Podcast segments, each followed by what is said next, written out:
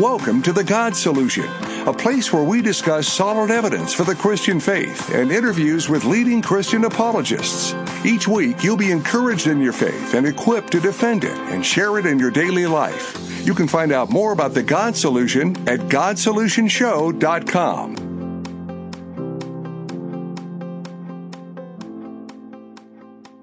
Welcome to the God Solution, where we discuss answers to humanity's questions about God and God's answers to humanity's questions. I'm Nate, and I am so glad to be back with you again today. Just got home from an incredible trip to Guatemala. Hadn't been there in 30 years, but just had a wonderful time with the people of Guatemala. Got to stay for a week right below a live volcano. We saw the plume every day, and we actually saw lava at night. It was exhilarating. And it was really special to be able to help encourage the missionary group there how to share their faith. And that's really what I want to come back to today is doing a good job of sharing our faith. And part of that involves being sharp on our apologetics, and I'll review a little bit of that today, but it involves something that I think really we really need to get right. And that's we have to be critical thinkers because when we aren't critical thinkers, it erodes our credibility with the world that is lost and needs to hear the gospel. Let's be honest. If I tell you that Jesus is the way, the truth, and the life, and that the gospel is such and such, and that God changed my life, but then I tell you something that is patently false, you're going to connect the dots and the credibility for the gospel is going to crash and burn with the fib that I just told. That's kind of the way people are going to perceive us. So if I'm out there repeating and telling people lots of bogus claims, they're going to connect that with the gospel I'm also sharing. I think it's critical that we share the gospel. We don't validate the gospel. The gospel alone is the power of God unto salvation. Jesus validated the gospel at the cross. But I want to encourage you not to invalidate what you're telling people by a lack of critical thinking. And Christians do this all the time. Okay, so why am I talking about this today? Well, you probably all have heard of the Planet X or Nibiru conspiracy and the end of the world that was foretold for September 23rd. Uh, Meade has been proposing this end of the world conspiracy and the rapture happening supposedly on September 23rd and the end of the world beginning and all this sort of stuff. And I hate to tell you this, but people that I love dearly that should know better fell hook, line, and sinker for this baloney. I mean, they went all in on it.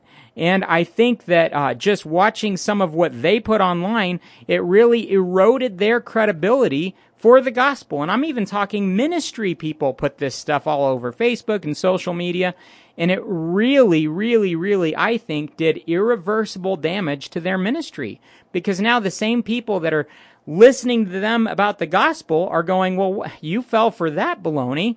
Why should I trust you about the gospel? Anyway, you probably heard it too. There was an article in Fox News about September 21st or September 22nd talking about the supposed prediction of the end of the world beginning on September 23rd.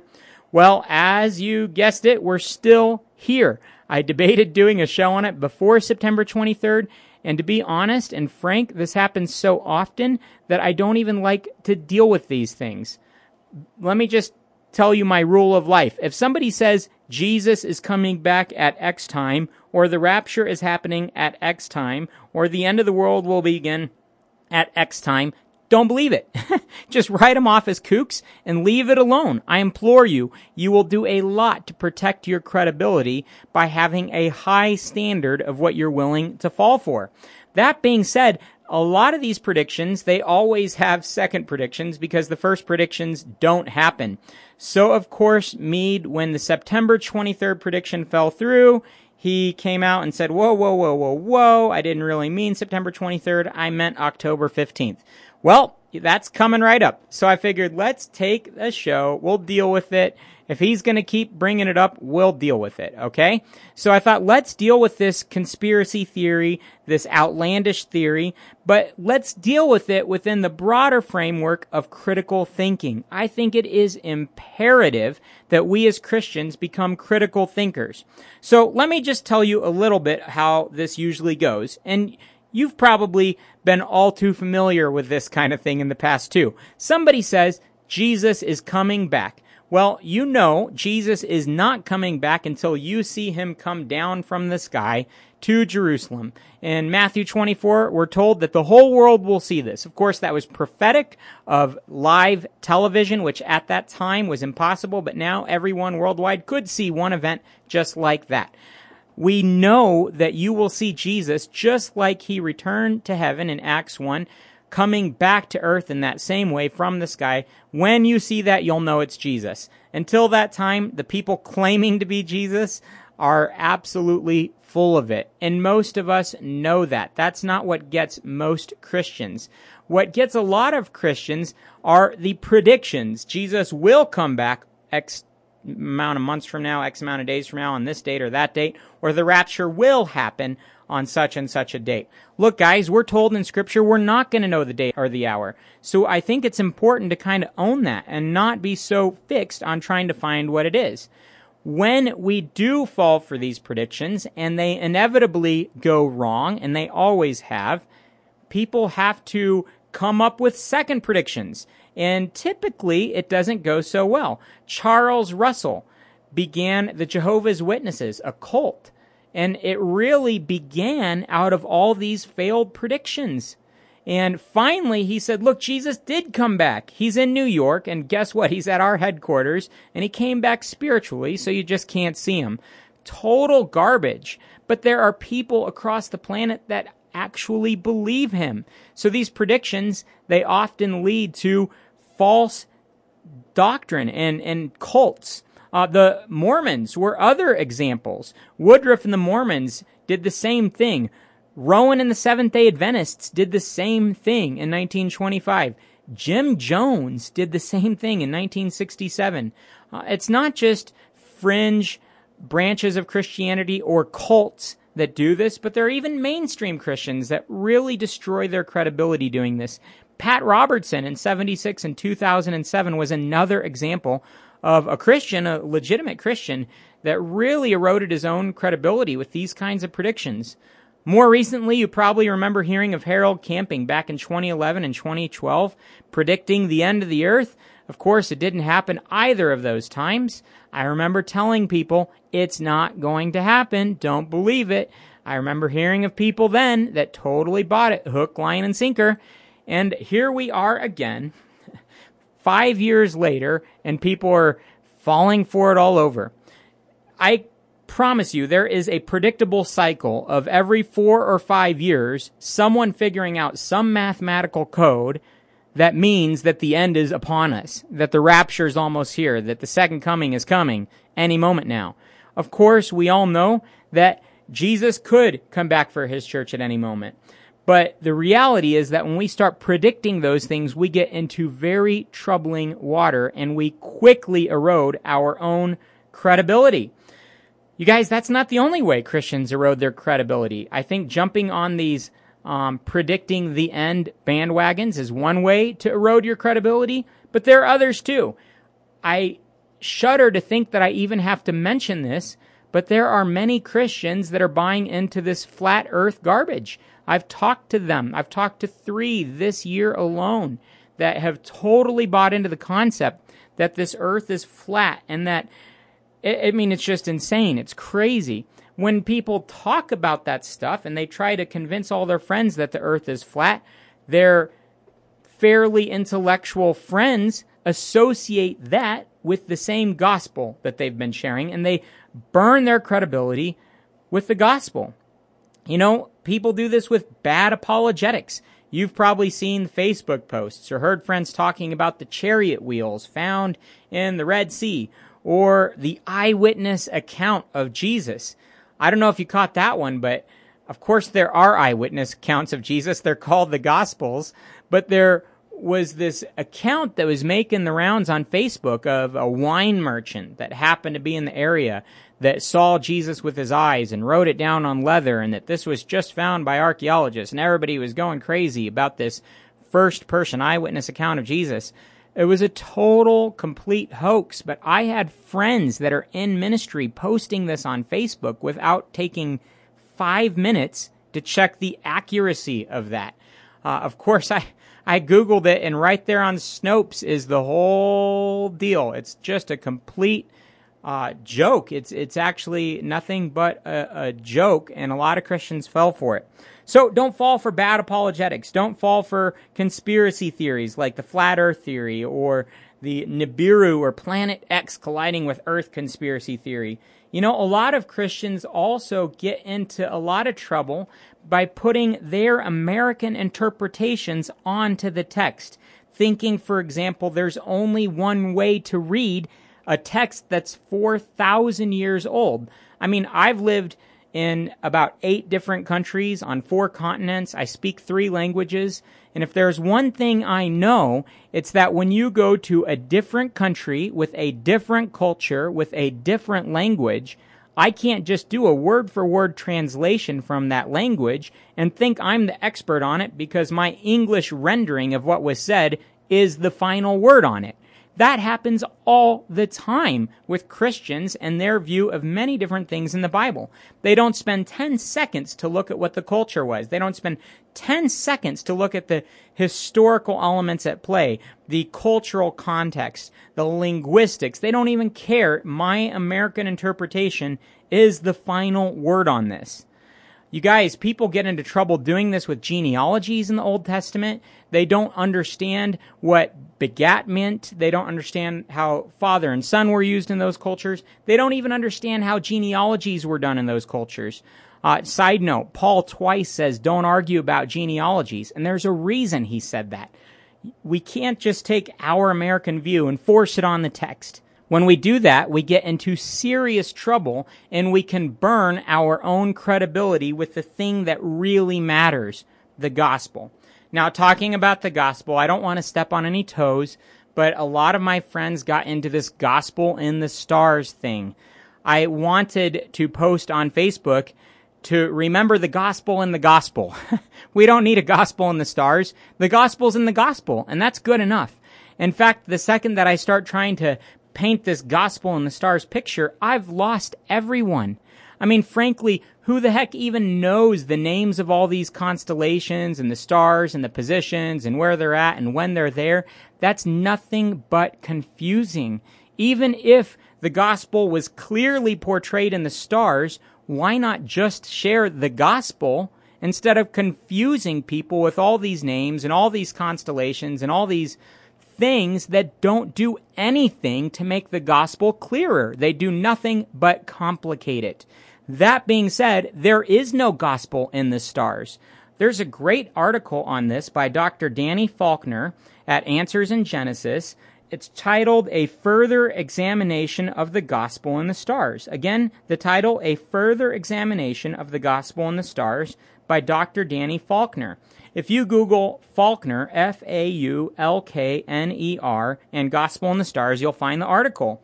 But he goes through it in depth, talking about how all the arguments of the Gospel in the Stars, folks, are absolute assumptions and stretches and oversights that absolutely butcher the astronomical data. They get it flat wrong, and sometimes not accidentally. They actually intentionally manipulate the astronomical data to make it fit this narrative that they're trying to teach. He makes a good point that they really are going into the same error as the Gnostics, that there's this secret knowledge out there, that we have to find the secret knowledge, which is absurd. Everything God intended for us to have is right in His Word. We don't need the secret knowledge of the constellations. I mean, even secular people called this Christian astrology. A Fox News reporter called this Christian astrology. Um, one of the signs of false teachers is that they bring the way into disrepute. And that's what this did. Even non Christians were looking at Christians that were uh, proposing this stuff and saying it's nothing but astrology. I mean, could you imagine? We have the greatest news that this world has ever heard, backed up by solid evidence that cannot be refuted, and we're we're flipping all that upside down to try and make a case from the stars that's a shaky case at best and that even secular people call astrology. It it's absurd. We just need to stick to the gospel and the gospel. We don't need to go to the gospel and the stars. The bottom line I'm trying to make here is that Christians oftentimes, and it is sad, but they are so quick to jump on all these fringe, out there ideas and to run with them without any critical thinking whatsoever. And when they do this, they erode their own credibility as a witness for Christ. So here is my challenge to you, and we're going to jump into this a little bit for the second half of the show. My challenge is don't go there.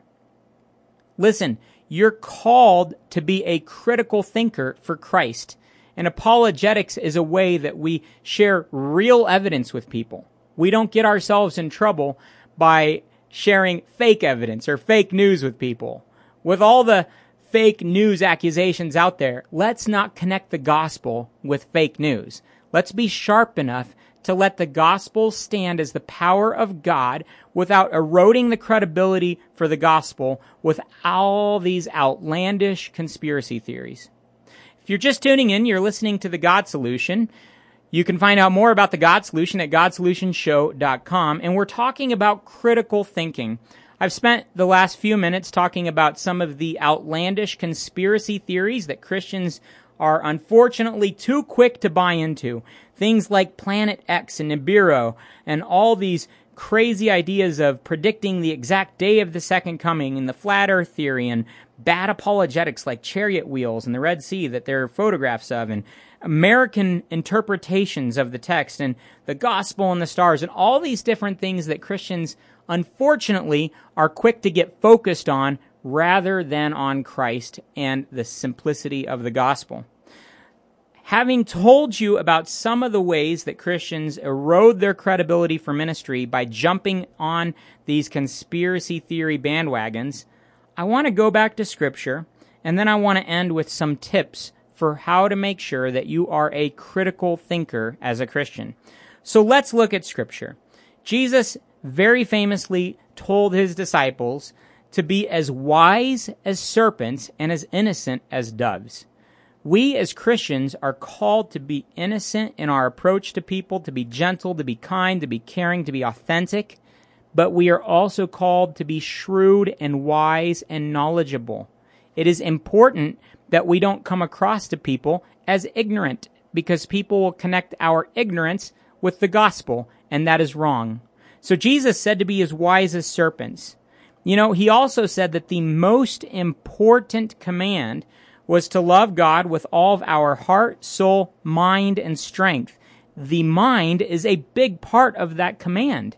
It is not okay to just cultivate this anemic Christian walk where we praise God. That's good, but it ends with an awesome and exciting and exhilarating praise service at church on Sunday. We are called to love God with all of our mind, using the incredible mind that He has given us to learn and to grow and to become more like Him. Remember what Paul told the Philippians in 1 9 that he wanted their love for God to grow in knowledge. He didn't want them just to be these brainless, uh, kind of drone followers, but he wanted them to grow in their knowledge of the Lord as well. We are called to cultivate our love for God in intellectual ways as well as in heart ways, soul ways, and strength ways. You know, we're told in 1 Corinthians 2 that God has given us the mind and thinking of Christ. We have God's own mind and thinking. We need to exercise it.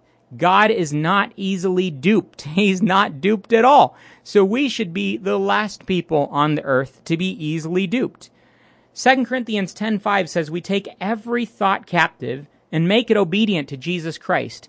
So when I hear things like the earth is flat, I need to take that thought captive and make it obedient to Christ. I need to take it back to scripture. What does scripture say? I need to take it back to what's most important, the gospel itself. When I hear about planet X colliding with the earth, I need to realize there is nothing good that will come out of that. I just need to stick to the things that matter most the gospel.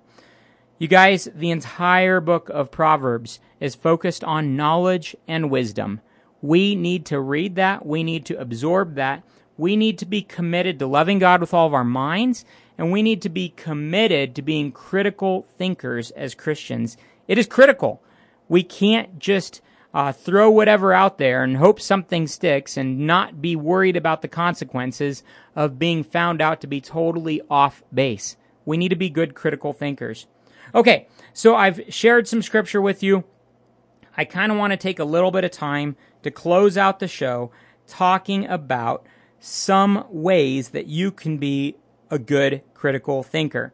Well, in seminary at Liberty, I remember a, an article that we had to read called Fine Tune Your Baloney Detector, and it was a great encouragement.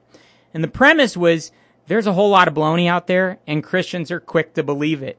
You guys, it's exactly what I'm telling you now. And the charge of the article was to fine tune your baloney detector. Here's a good way to do that. If something sounds too good to be true, it probably is. We don't need more evidence than we have. The evidence that we have for the gospel, for the message that we share with others, is irrefutable. We don't need all these other outlandish things. So let's stay away from those outlandish things. If something sounds too good to be true, check it before you repeat it. If you hear, hey, there's this wine merchant that wrote down an eyewitness account of seeing Jesus raise a dead girl or something like that, you might just spend five minutes to Google it and to see if that is legit. You'll probably find 99% of the time that it's not.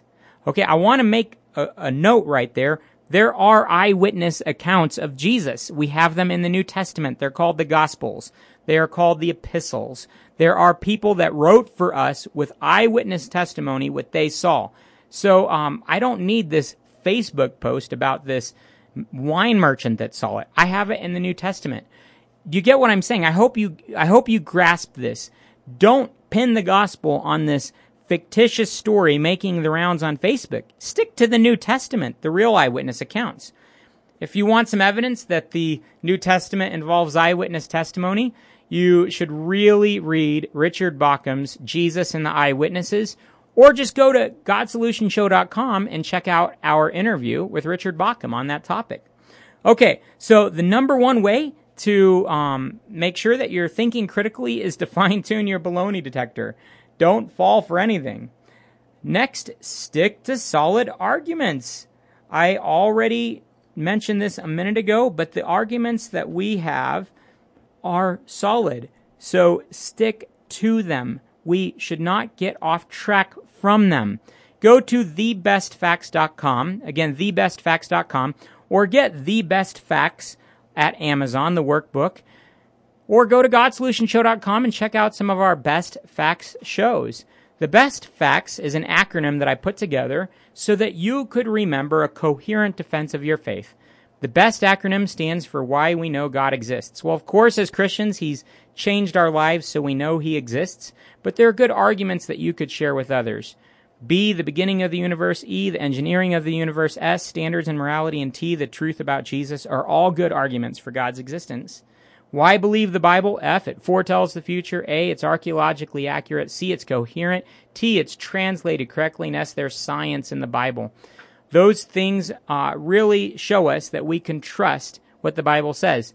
Somebody might say, well, why not believe other religions? Well, we have the Tall Tales acronym. The TALL acronym explains why we can reject other religions because of their theological incoherence, their ambiguous truth claims, their lack of evidence, and their lack of power to change lives. And the TAILS acronym tells us why we can reject evolution.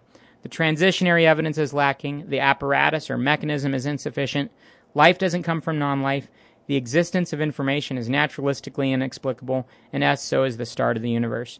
You guys, those are solid arguments, and if we stick to them, we're not going to go wrong. But here's the deal an unconvinced apologist is unconvincing. So the more we go around with these weak, easily refutable arguments, we burn our own credibility. So stick to the solid arguments. Again, go to thebestfacts.com to get the workbook, to get more information, and memorize those acronyms so that you don't get stuck on the wrong side of the critical thinking spectrum. Okay, number three, don't be dogmatic about one questionable interpretation. There are people that will fight to the death on things like the age of the earth.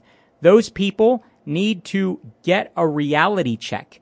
There are different interpretations from biblical scholars that believe in the inerrancy of Scripture on that. We need to stick to the gospel. I am never, as long as I live, going to put the age of the earth between somebody and Jesus. And none of us should make that an argument that we go to before the gospel or before the apologetics that confirms the reliability of the Bible. When we do that, we burn our own cause. Ken Ham says 80% of kids leave the faith because of the age of the earth question. Well, maybe we shouldn't make that the first thing that we go to. Let's talk about the reliability of Scripture. Let's talk about the scientific evidence for the existence of God. Let's talk about the logical arguments for the existence of God. Let's talk about the historical evidence for the resurrection. You name it. There are good arguments to go to. Let's not pigeonhole ourselves into one questionable interpretation. Number four, research. Do your homework. Again, unconvinced apologists are unconvincing. Don't just repeat whatever you find on whatever random website your random friend told you to go visit. Do some homework, read some book. This is the golden age of Christian apologetics. There are so many great resources out there. Dive into them and learn what there is to be learned out there. I just got to encourage you, go to coldcasechristianity.com. It's a great first step in your apologetical journey. Okay, number five, please keep the main thing the main thing. We always talk about that. Planet Nibiru is not the main thing. So let's stick to the main thing Jesus and the gospel. That brings me to six. Keep your apologetics Jesus focused. Don't make your apologetics age of the earth focused. Don't make your apologetics chariot wheels in the Red Sea focused. Make your apologetics Jesus focused. The historical evidence for Jesus' life ministry, death, and resurrection is irrefutable. Let's, let's bank on that and go strong on that instead of on all these side issues that are not so strong. So keep your apologetics Jesus focused. Seven, keep your apologetics gospel centered. We don't want to get into a million different tangents. We want to keep the gospel first and foremost. I've talked to people that say, look, I can't believe the Bible because uh, of Noah's flood. It's just hard for me to swallow. And you know what I tell them? Well, don't even worry about that right now. Come back to that later. That's a discipleship issue. Right now, can you refute the evidence for Jesus? If you can't, then follow Jesus and then figure that whole flood thing out later. But come to Jesus and realize that you're a sinner that needs salvation. You guys, we need to keep our apologetics gospel centered. We have to. Okay, I want to encourage you to keep it big picture. Number eight, make sure that you have a big picture approach to apologetics. This is critical.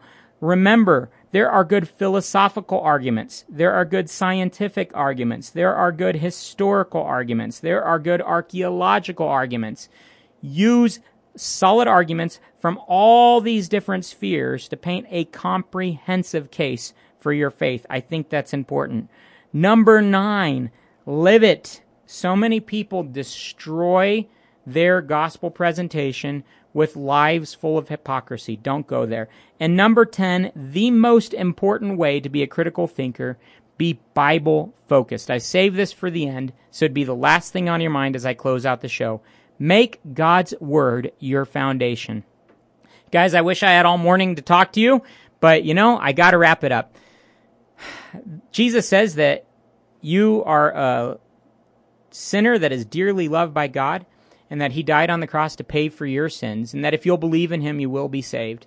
If you've never taken that step, I encourage you to do it right now to say, Jesus, I believe that you are who you say you are, that you died on the cross for my sins and rose again to give me new life. Please be my Savior and Lord. If you took that step, let us know about it. You can do that at GodSolutionShow.com while you're there. Uh, prayerfully consider donating to keep the show going and check out all of our past shows. Well, like I always say, an open mind, honest heart, humble disposition, and diligent search always lead to Jesus. I believe that with all my heart. I hope that you'll take what you learned today on the show and be determined to be critical thinkers as you share the greatest news that this world has ever heard. Thanks for listening. We'll talk to you again next week. You've been listening to The God Solution. We hope that you were encouraged by what you heard today and are better equipped to share Christ this week. You can get the audio from today's broadcast and all the past God Solution shows at GodSolutionShow.com. Thanks for listening and being a part of the God Solution.